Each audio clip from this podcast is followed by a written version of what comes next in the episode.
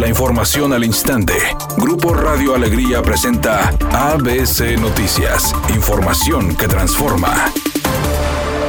La Asociación de Transporte Público de Pasajeros de Nuevo León adelantó que debido a la situación actual por la que atraviesan, decidió aumentar las tarifas en el transporte público, aunque no se especificó el monto y la fecha en que esto sucedería. La asociación indicó que el ajuste en el costo del pasaje se elevará a un nivel que les permita tener un transporte eficiente. Rocío Montalvo, vocera de Únete Pueblo, declaró que en caso de darse un aumento en las tarifas del transporte público, esto sería una ilegalidad que el colectivo no está dispuesto a solapar. La declaración se da después de que la Asociación de Transporte Público de Pasajeros de Nuevo León anunciara que se dará un aumento en el costo del pasaje en el transporte. El director de la Comisión Federal de Electricidad, Manuel Bartlett, informó que el huracán Grey, categoría 3, afectó instalaciones eléctricas en Veracruz, Puebla, Tlaxcala, Hidalgo y San Luis Potosí, afectando a cerca de un millón de usuarios. Dijo que a la fecha se ha restablecido el servicio eléctrico en un 65%. Al 25 de agosto se tiene confianza en el restablecimiento del sistema eléctrico el día de hoy y mañana.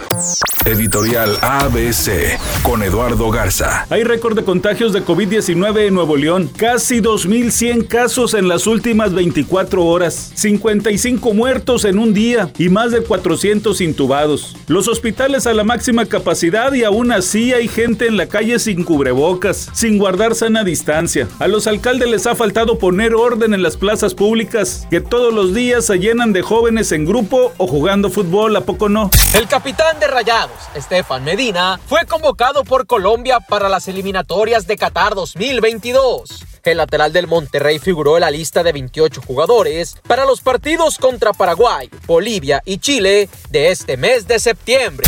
Un juez federal suspendió temporalmente la orden de internamiento de Laura Bozo al penal de Santiaguito en el proceso que le iniciaron por vender un inmueble embargado por el SAT y con el que había garantizado un adeudo fiscal de más de 13 millones de pesos. El juez noveno de distrito en materia de amparo y juicios federales en el Estado de México concedió a la conductora una suspensión provisional que impide que sea privada de su libertad como resultado de la orden para ingresar voluntariamente a prisión.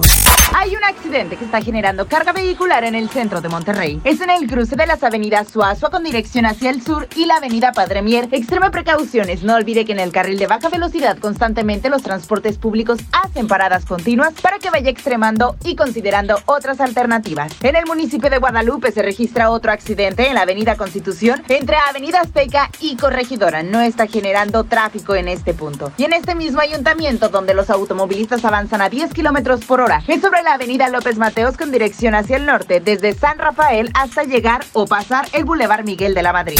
Temperatura en Monterrey 31 grados centígrados. Redacción y voz Eduardo Garza Hinojosa. Tenga usted una excelente tarde. ABC Noticias. Información que transforma.